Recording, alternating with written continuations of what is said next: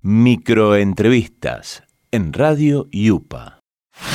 Mi nombre es Adrián Álvarez, soy fotógrafo, viajo haciendo fotografías también, obviamente, no, no separo el viaje de, de la fotografía. Diría que a cualquier lugar que voy son viajes fotográficos. En realidad para hacer fotografía hay que andar. La fotografía es una, una cuestión solitaria, es una actividad solitaria. Y para viajar y salir a sacar fotos yo recomiendo viajar solos.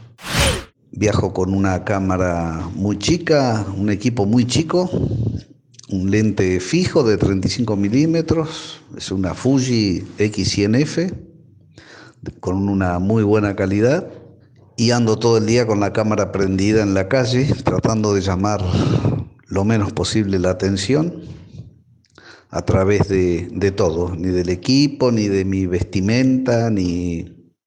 Es como si vamos a pescar y antes de, de, tirar el anzuelo tiramos un ladrillo al agua, ¿no? Hay que manejarse con respeto, hay que estar muy atentos y caminar. Y como dice el fotógrafo chileno, tratar de pasar, de pasar el biombo que nos, que nos coloca la vida y, que no nos deja ver, ¿no? Todo el submundo que hay, que ahí es donde, donde encontramos la, la mejor fotografía que podemos, que podemos llegar a rescatar.